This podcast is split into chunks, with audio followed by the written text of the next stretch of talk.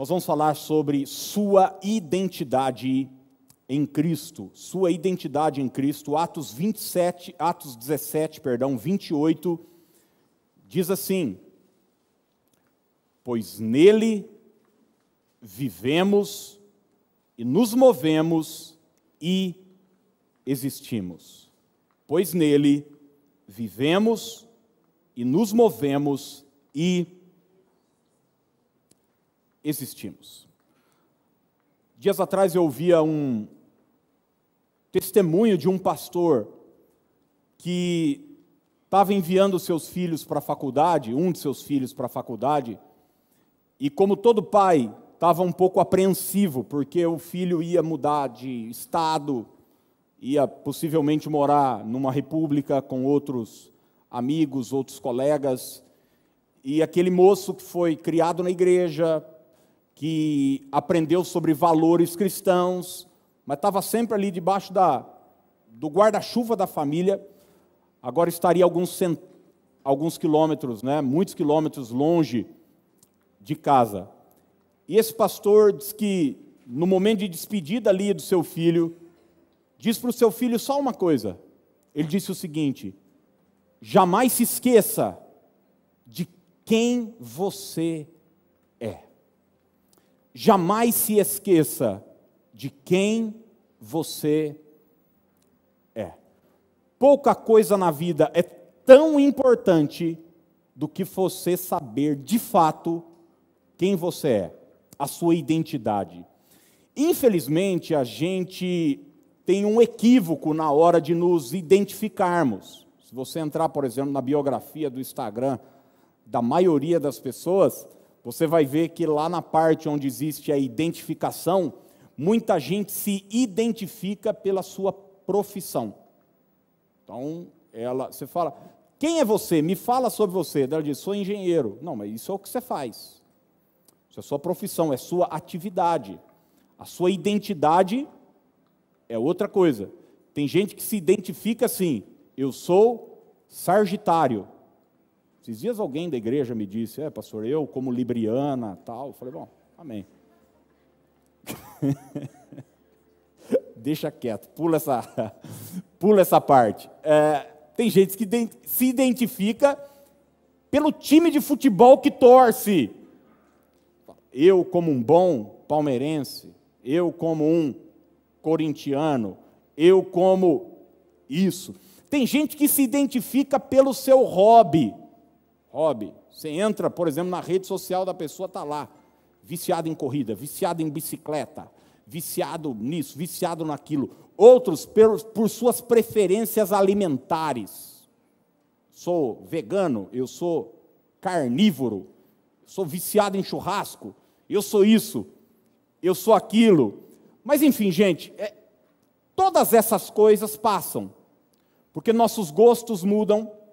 Às vezes, em dado momento da vida, você precisa fazer uma transição de profissão, porque a coisa talvez não esteja caminhando do jeito que você gostaria, ou de fato você teve uma direção para mudar. Portanto, se identificar com essas coisas pode ser um convite à frustração. É, e eu quero hoje olhar com você uma palavra do apóstolo Paulo que está constantemente sendo repetida no Novo Testamento, nas suas 13 cartas que Paulo escreveu, desde Romanos até Filemão, ele vai usar uma expressão que é interessante. Paulo usa a expressão em Cristo. Vamos ver isso juntos? Diga, em Cristo. Você vai ver que em toda a doutrina de Paulo, em toda a teologia de Paulo, Paulo se vê a partir da perspectiva de Jesus Cristo de Nazaré. Nossos hobbies mudam, nossas escolhas mudam, nossas atividades mudam, mas Jesus Cristo é o mesmo ontem, hoje e será eternamente. Então, é, você vai ver, por exemplo, quando Jesus ele é tentado pelo diabo no deserto, você vê que a tentação de Jesus passou pela sua identidade. Satanás disse o que para Jesus? Se és filho de Deus, Manda que essas pedras se transformem em pães. Jesus tinha acabado de ouvir do Pai. Esse é o meu filho amado em quem me comprazo, Mateus capítulo 3, e no capítulo 4 começa a tentação. Depois Satanás diz: Se és filho de Deus, atira-te daqui abaixo. A tentação de Jesus. E o que é a tentação? É uma proposta maligna que vai me conduzir ao pecado. Passou por sua identidade. Quem não sabe quem é, quem não sabe quem é em Deus, em Cristo, ficará vulnerável a cair nas ciladas de Satanás.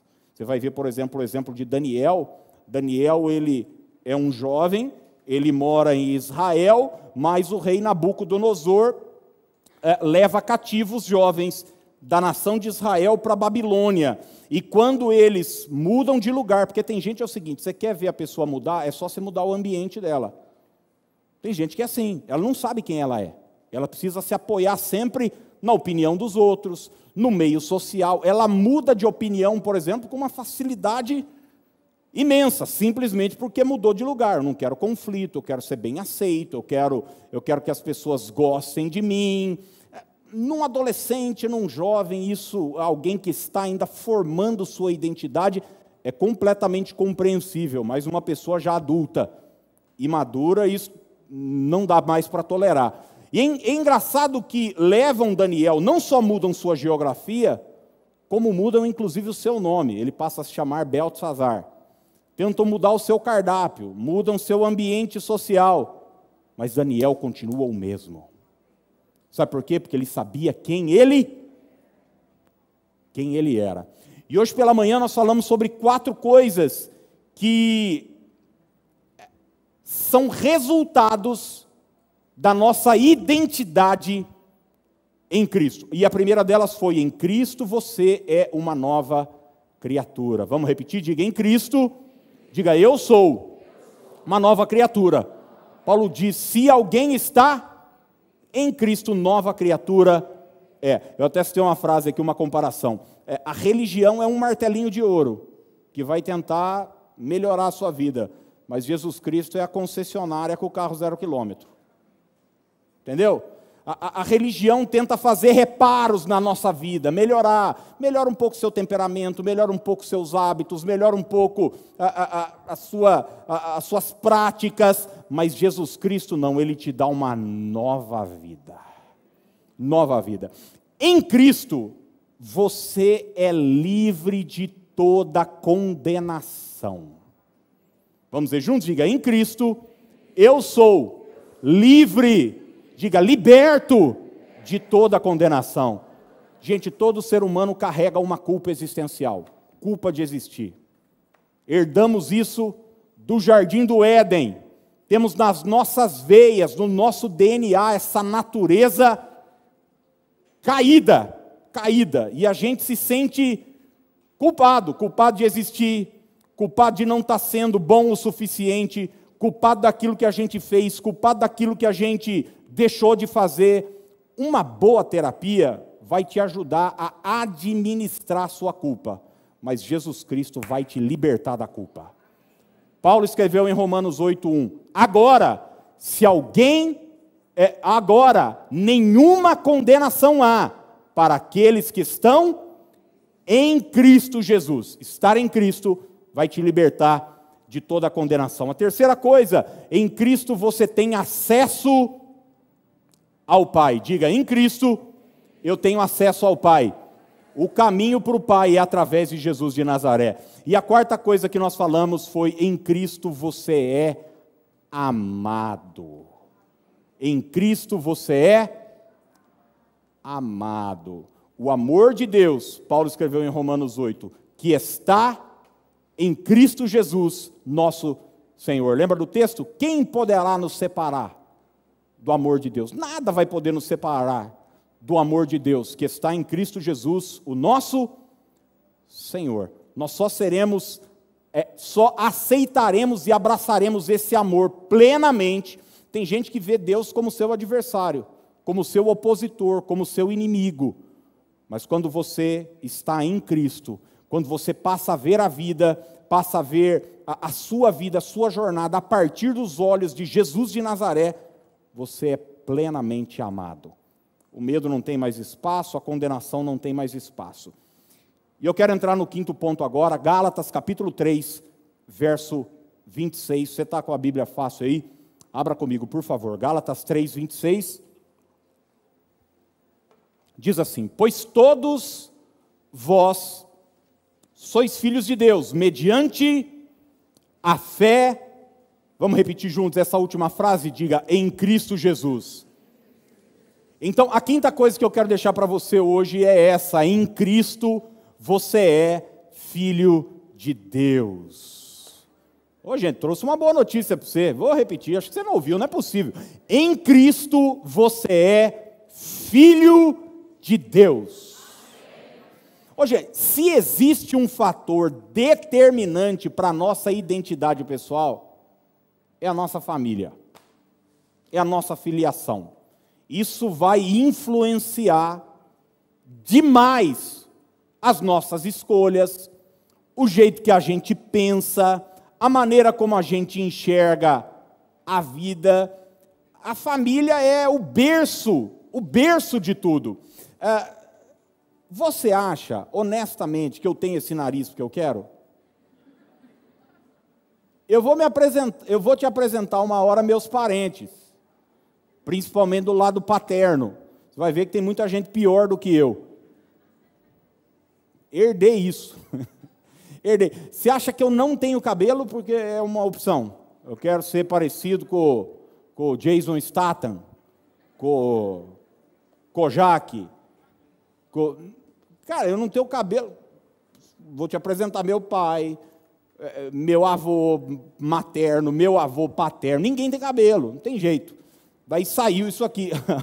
a, a nossa família, o ambiente familiar, ele vai ter uma carga de influência gigantesca na nossa identidade, em quem nós somos. Fora a maneira como a gente enxerga a vida, como a gente pensa os valores e tantas outras coisas, o nosso comportamento, a maneira como a gente lida com o dinheiro, como tratamos o próximo. Acontece que tem uma coisa, quando nós estamos em Cristo, nós recebemos uma filiação celestial. A gente passa a se tornar filho de Deus. Você coloca a sua fé em Jesus, você coloca a sua fé direcionada no Senhor Jesus e sua identidade é mudada. Você agora é filho do Deus Todo-Poderoso. Ô, gente, e vamos ser honestos: quem é filho de Deus anda seguro. Anda seguro ou não anda? Hã? Tanta gente aí amedrontada, tanta gente preocupada, carente, é, precisando da aprovação do outro. Quem sabe quem é? Quem sabe o pai que tem? Anda de cabeça erguida. Você já viu os filhos do príncipe Charles andando? Não. Príncipe William, já viu? Já viu aqueles meninos cabisbaixo? Andando assim, se sentindo, pô, me chamaram de tal coisa na escola, meu não sei o que, ele sabe quem são, cara. Sabe quem é o pai, sabe quem é a velha, a avó.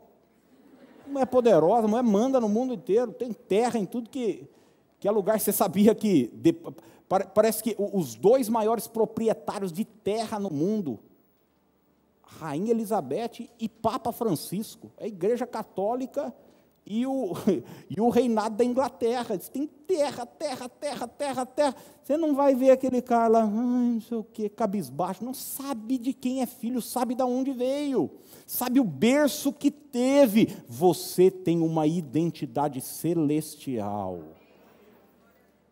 Se você sente isso ou não é outra coisa, se você acredita nisso ou não é outra coisa, mas eu quero te convidar a tomar posse dessa verdade, e isso vai trazer uma revolução na sua vida e na sua história.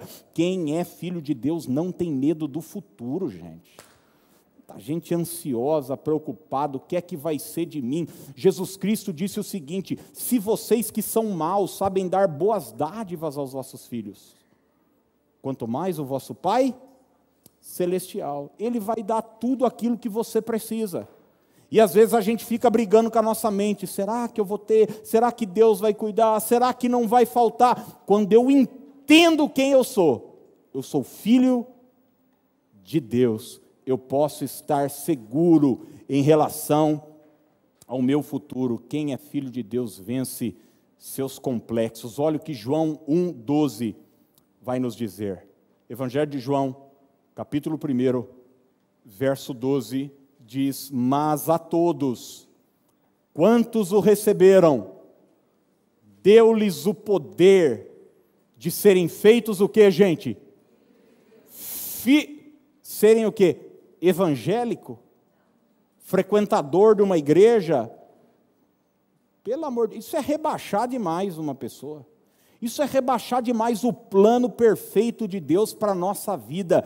Deu-lhes o poder de serem feitos filhos de Deus, a saber aos que creem no seu nome. Bendito seja o nome do Senhor.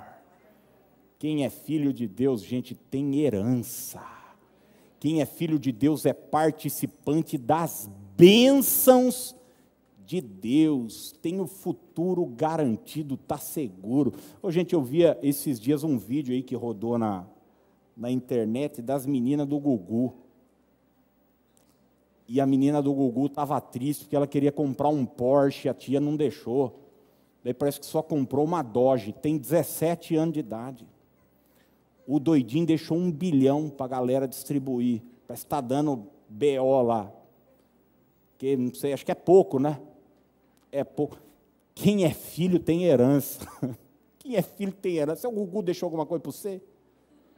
Deixou alguma coisa para o Silvio Santos? Para o Liminha? que ajudava ele lá a bater palma na hora do programa, para a Alessandra, a loirinha lá, que falava que namorou, que namorou com ele, não deixou, não deixou nada nem para a mulher dele. Ou não era mulher, sei lá, eu.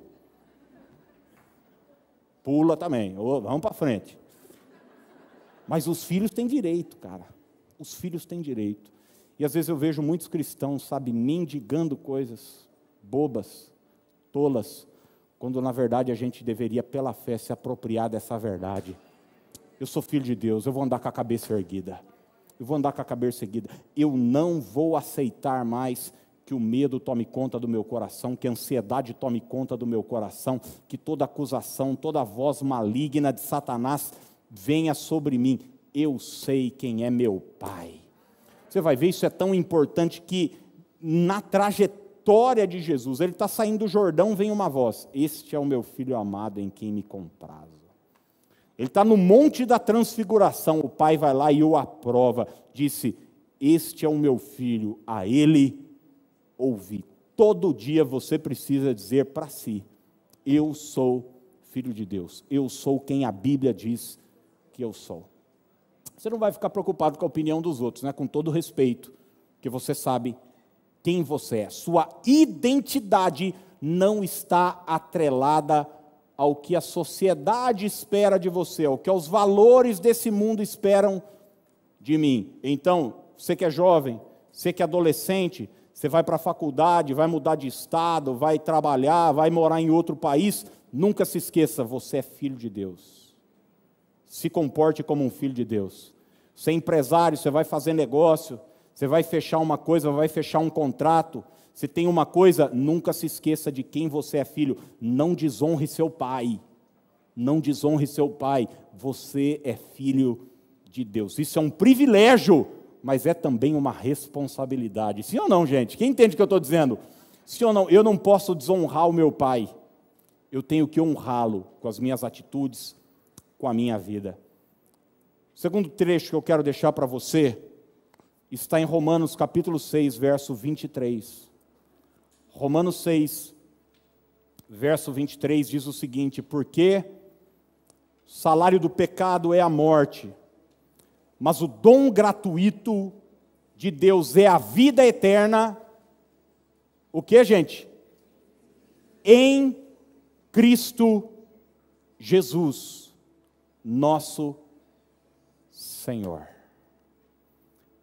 E a sexta lição de hoje é essa: em Cristo, você é salvo. Em Cristo, você é salvo. Eu tenho uma notícia para você, não é, você não vai ficar feliz, mas é uma notícia real. É, eu também não estou falando que é para já, que isso vai acontecer amanhã e nem semana que vem. Misericórdia, bate na madeira. É só uma lembrança. Você sabia que você vai morrer, né?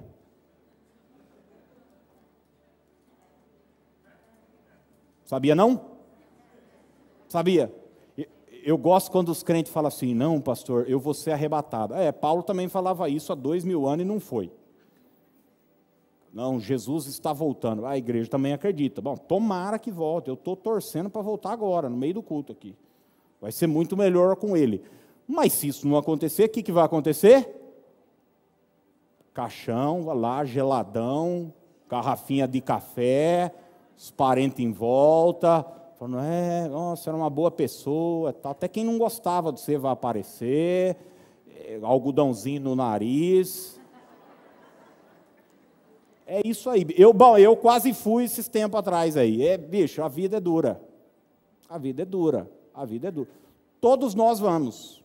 Alguém disse, o pastor Jeremias Pereira fala: todo mundo está na fila invisível da morte. E ninguém sabe o número da senha. Me lembro uma vez eu fui orar na Santa Casa. Tinha uma senhora de 95 anos e uma criança de um ano e meio. Fui orar, era duas visitas, fui de uma vez só. A senhora, gente, de fralda, eu entrei, eu entrei no, no, no quarto para orar, gente, assim, ela estava vegetando já. E eu, com todo respeito, eu orei e falei, Senhor, tem misericórdia dessa senhora aqui. Recolhe ela para o Senhor. Assim, dentro de mim, óbvio que eu não falei isso para a família. Mas assim, sofrendo, todo mundo sofrendo, vegetando. Pois eu orei por ela, orei para a criança morreu, a véia saiu, teve alta. Cara, não dá para entender. Não dá. Essas coisas não dão, não dão para entender. A verdade é o seguinte: na hora que chegar, meu amigo, na hora que chegar, chegou. E daí eu pergunto para você: e aí? Depois que morrer? Suave? Está de boa? Tranquilo? Quem está em Cristo tem a segurança da salvação que a segurança da salvação. Lembra dos dois ladrões ali é, na cruz? Tem, tem, gente que hoje fala, né? Não, o ladrão bom e o ladrão ruim. Mas que, que negócio é de ladrão bom? Robin Hood? Que rouba para ajudar os outros? que, que, que Os dois, nenhum dos dois prestavam. Mas um disse para o outro o seguinte: Cara, nós estamos nessa situação porque nós merecemos. Ele nada fez para estar tá aqui. Lembra-te de mim quando entrares no teu reino. Esse, aqui está o, o, coração da teologia, gente. Está aqui, daquilo que a, a teologia chama de soterologia, que é a doutrina da salvação. Eu sou pecador, eu mereço a condenação, eu mereço a morte. Jesus é inocente, só Ele é o caminho para a salvação. E Jesus disse para aquele cara: hoje mesmo estarás comigo no paraíso. Um dia nós vamos encontrar esse cara lá. Segurança da salvação. Alguém disse assim: Ah, mas você falar que tem certeza da salvação, eu acho um pouco assim de petulância. Bom, seria petulância se eu falasse, gente, eu vou ser salvo porque eu mereço. Você salvo porque eu sou um bom marido, porque eu ajudo os pobres, porque eu é, dou cesta básica para fulano, porque eu ajudo minha vizinha, eu deixo as pessoas mais idosas atravessarem é, na, minha, na minha frente, eu coloco o carrinho do supermercado no lugar. Tudo isso é bom, é legal e você deve fazer, mas isso aí não quebra seu gai, não. A salvação não é por causa de boas obras. A salvação ela vem e me torna uma pessoa melhor, mas eu não sou salvo porque eu sou bom. A salvação vem através da fé que eu coloco em Jesus de Nazaré. Muita gente acha que vai ser salvo por performance, por justiça própria. Quantas pessoas eu já ouvi? Eu não roubo, não mato, não minto. Mas parabéns, e, e aí? E, servo inútil. a Bíblia diz. Você acha que está fazendo uma grande coisa? Aquele que peca num trisquinho da lei foi condenado pela lei inteira. Só Jesus Cristo tem o poder de nos salvar. Quando eu olho para essa cruz e eu entendo o que aconteceu aqui, há dois mil anos, e eu tomo posse, e eu deposito a minha fé nessa cruz, no que aconteceu no Calvário, eu tenho a garantia da salvação. João Batista apontou para Jesus e disse o seguinte: Eis o Cordeiro de Deus que tira o pecado do mundo. É, eu ser bonzinho não é eu frequentar uma igreja. É ótimo você ser uma boa pessoa e frequentar uma igreja, isso faz parte do pós. Você fazer boas obras faz parte do pós. Mas a nossa salvação é garantida pela fé que nós colocamos em Jesus de Nazaré. Você conhece aquele texto de Paulo? Pela graça sois sois salvos. E olha o que 2 Timóteo 2:1 vai nos dizer. Palavras de Paulo também. Tu, pois, filho meu, fortifica-te na graça que está em Cristo Jesus.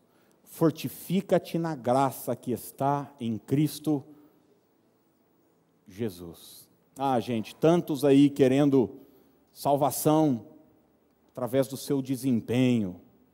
Desempenho. Então, eu preciso orar bastante, eu preciso jejuar bastante, eu preciso ler bastante a Bíblia, assim Deus vai ficar feliz comigo. Olha, leia bastante a Bíblia, jejue bastante, ore bastante, só vai fazer bem para você. Mas isso não garante sua salvação. Ah, eu preciso ser uma pessoa melhor, eu preciso vencer esse vício e tal. Faça isso, isso só vai te ajudar. Mas tem muita gente sem vício que vai perecer no inferno. Tem muita gente que ajuda os outros que vai perecer no inferno. Isso é uma verdade.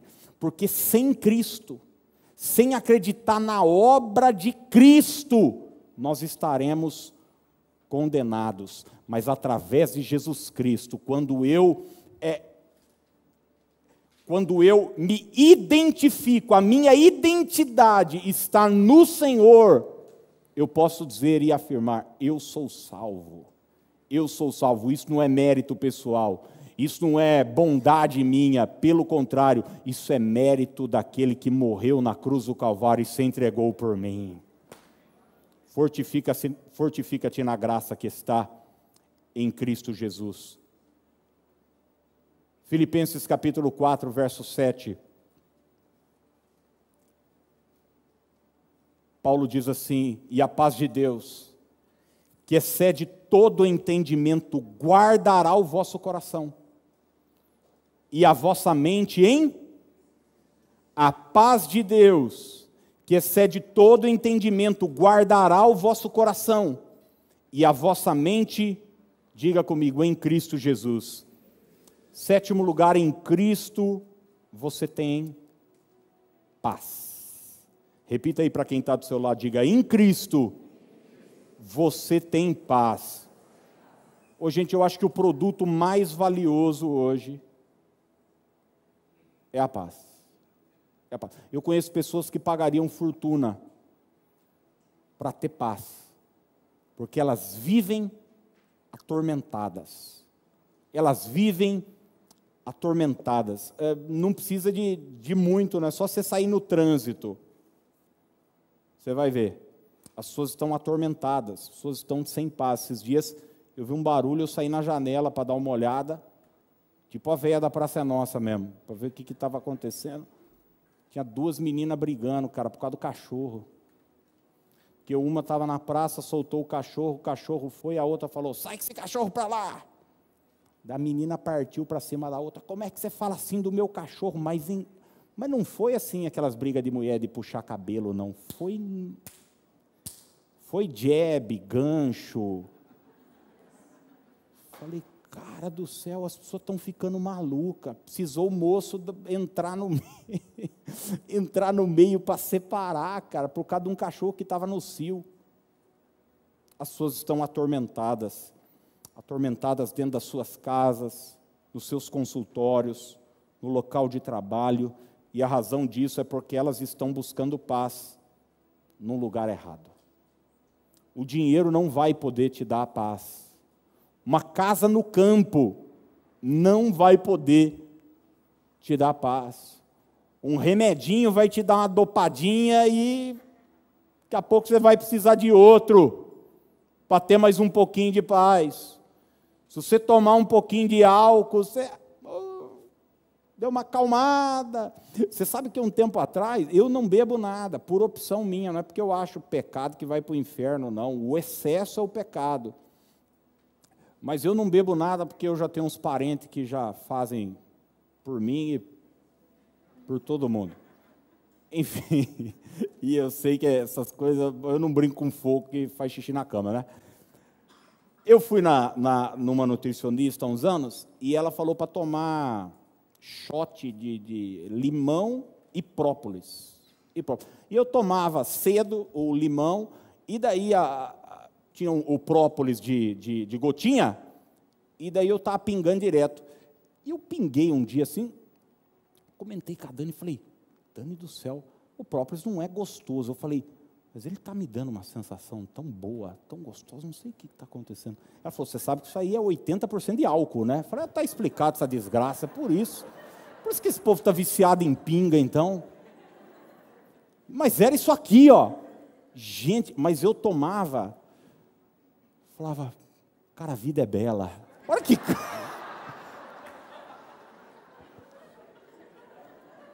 E eu estava fazendo quimioterapia ainda nessa época ainda.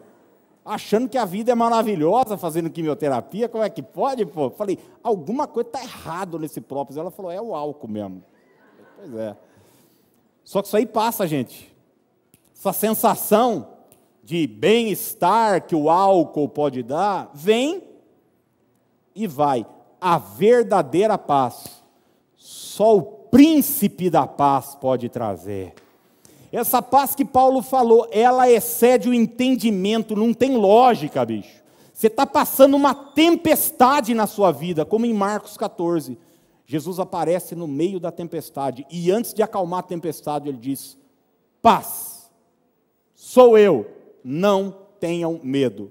E depois ele vai acalmar a tempestade. O Senhor é aquele que nos enche de paz. Se você viver fora de Cristo, você vai ter uma vida lotada de medo, cheia de complexo, cheia de tormenta, sua cabeça não vai funcionar direito, você vai ficar paranoico com tanta coisa, mas se você depositar sua fé em Jesus, se você fundamentar sua identidade, quem você é em Cristo, na pessoa de Jesus Cristo, você vai ser lotado de uma paz que excede todo entendimento. Que bênção, né, gente? Que bênção dinheiro vai te dar um conforto melhor, você vai morar numa casa melhor, vai dirigir um carro mais confortável, mas ele não pode te dar isso. Umas férias vai te dar um fôlego para voltar para o trabalho, mas Jesus Cristo pode te dar a paz que o mundo não pode dar. Olha que João 16, 33 nos diz: Estas coisas vos tenho dito para que tenhais o quê? paz em mim, nele, na pessoa dele. Ele diz: quando vocês estão em mim, vocês estão em paz. Agora, olha, olha o contraponto. No mundo, passais por aflições, mas tem de bom ânimo, eu venci o mundo. Aleluia. Aleluia, que você seja cheio da paz que excede todo entendimento. Que sua família seja cheia de paz em nome de Jesus. Olha, construa sua casa nos valores da palavra de Deus. Instrua seus filhos nos valores de Jesus de Nazaré, na misericórdia, na justiça, no amor, no perdão. Quando você vive nele, você vive em paz. Agora, se você edifica a sua casa, cara, em areia, em tem gente que a única preocupação dela é o que os outros vão pensar de mim, o que, o que a sociedade vai pensar de mim. Então, ela, ela vive sempre alheia ao mundo real da palavra, ela vive atormentada por isso. Porque a questão é sempre material, é sempre essas coisas que são volúveis. Mas quem vive no Senhor está seguro e cheio de paz. E em último lugar, segundo aos Coríntios 2:14, graças, porém a Deus, que em Cristo, vamos a isso juntos, diga em Cristo. Em Cristo sempre nos conduz em triunfo. E por meio de nós manifesta em todo lugar a fragrância do seu conhecimento. Oitavo lugar, em Cristo. Você é mais que vencedor. Conta isso para alguém do seu lado, diga em Cristo você é mais que vencedor. Diga, eu sou mais que vencedor. Gente, todos nós temos desafios na vida. E a pergunta que sempre fica é o seguinte: será que eu vou dar conta de superá-los? Em Cristo nós temos a garantia que sempre, sempre seremos conduzidos em triunfo. Aí você diz, ah, Aquiles, mas é impossível, porque, olha, Olha o que a vida de Paulo vai nos ensinar, porque Paulo, gente, ele viveu, por exemplo, dois terços da sua vida preso. Paulo era perseguido, ele era caluniado, é, ele era, ele era, ele tinha o seu ministério questionado e muitos poderiam olhar para Paulo como alguém fracassado. Mas quando você vive em Cristo, o que é vitória para você é diferente a sua ótica do que é vitória, do que é uma vida vitoriosa, é diferente do mundo. O mundo vai dizer que uma pessoa vencedora é uma pessoa que dirige um carro X, é uma pessoa que mora num condomínio Y, é uma pessoa que é, tem um salário X ou Y, é uma pessoa que é, é, tem uma posição social, não sei o quê, é uma pessoa que tem uma quantidade X no Instagram. O que é um ministério vitorioso? Hoje em dia, esses dias um, um, colega pastor falou para mim assim: eu recebi um e-mail, me, me, como é que era? Uma proposta de compra de seguidores no Instagram. E daí tem uma lista lá dos clientes da empresa, pastor fulano de tal, Beltrano apóstolo, não sei o que, os caras compram. Porque daí você vai entrar no Instagram da pessoa e diz, nossa, quantas, quantos seguidores, esse cara é vitorioso. Já imaginou o apóstolo Paulo hoje, iam olhar para ele e falar, pensa numa derrota desse homem aqui. Ó. Leia, leia o final de 2 Timóteo, ele diz, todos me abandonaram, perdeu os seguidores. Você sabe que esses dias eu esses dias eu cheguei numa marca assim de seguidor no Instagram. Eu falei, ah, que legal, tal. Eu não, eu não ligo mesmo. Mas olhei e falei, pô, bacana. Daí no outro dia perdi uns sete. Falei, nossa, putz, é, é, é alegria de pobre dura pouco mesmo, né? Já foram embora, foram embora, outros foram embora. É, é assim, gente, Paulo diz: todos me abandonaram, cara, foram embora. Mas o que é vitória na perspectiva de quem vive em Cristo é completamente diferente. Dois mil anos depois, nós estamos usando a vida desse cara como exemplo. Isso que é vida vitoriosa. Como exemplo para nós de alguém que sofreu as lutas, padeceu, passou por dificuldade, mas passou de cabeça erguida. Graças, porém, a Deus que em Cristo sempre nos conduz em triunfo. Eu estou sendo perseguido na empresa, mas eu estou sendo conduzido em triunfo. Eu passei por uma tragédia, mas eu estou sendo conduzido em triunfo. Eu passei por um percalço na família, na minha saúde física, econômica, mas eu estou sendo conduzido em triunfo. Quando eu estou em Cristo, eu sei que todas as coisas vão cooperar para o meu bem. Olha o que Romanos 8,37 vai dizer. Em todas estas coisas porém somos mais que vencedores por meio, é nele, é através dele, por meio daquele que nos amou. Você pode dizer aleluia por isso, gente? nós vamos encerrar cantando um cântico e eu vou deixar uma lição de casa para você que não vai dar tempo. Paulo escreveu Romanos, Coríntios, Coríntios, Gálatas, Efésios, Filipenses, Tessalonicenses, Tessalonicenses, Timóteo, Timóteo, Tito, Filemão, faltou um. Colossenses. Treze livros Paulo escreveu. E sempre no primeiro versículo de cada um desses livros, hoje cedo nós iniciamos vendo isso, Paulo se identifica. Ele, ele vai escrever uma carta e, obviamente, a primeira coisa na carta é dizer quem a está escrevendo. E você vai ver que existem duas, dois fatores que sempre se repetem em todas as cartas de Paulo, nas 13 cartas. O nome dele, Paulo, e o nome de Jesus Cristo.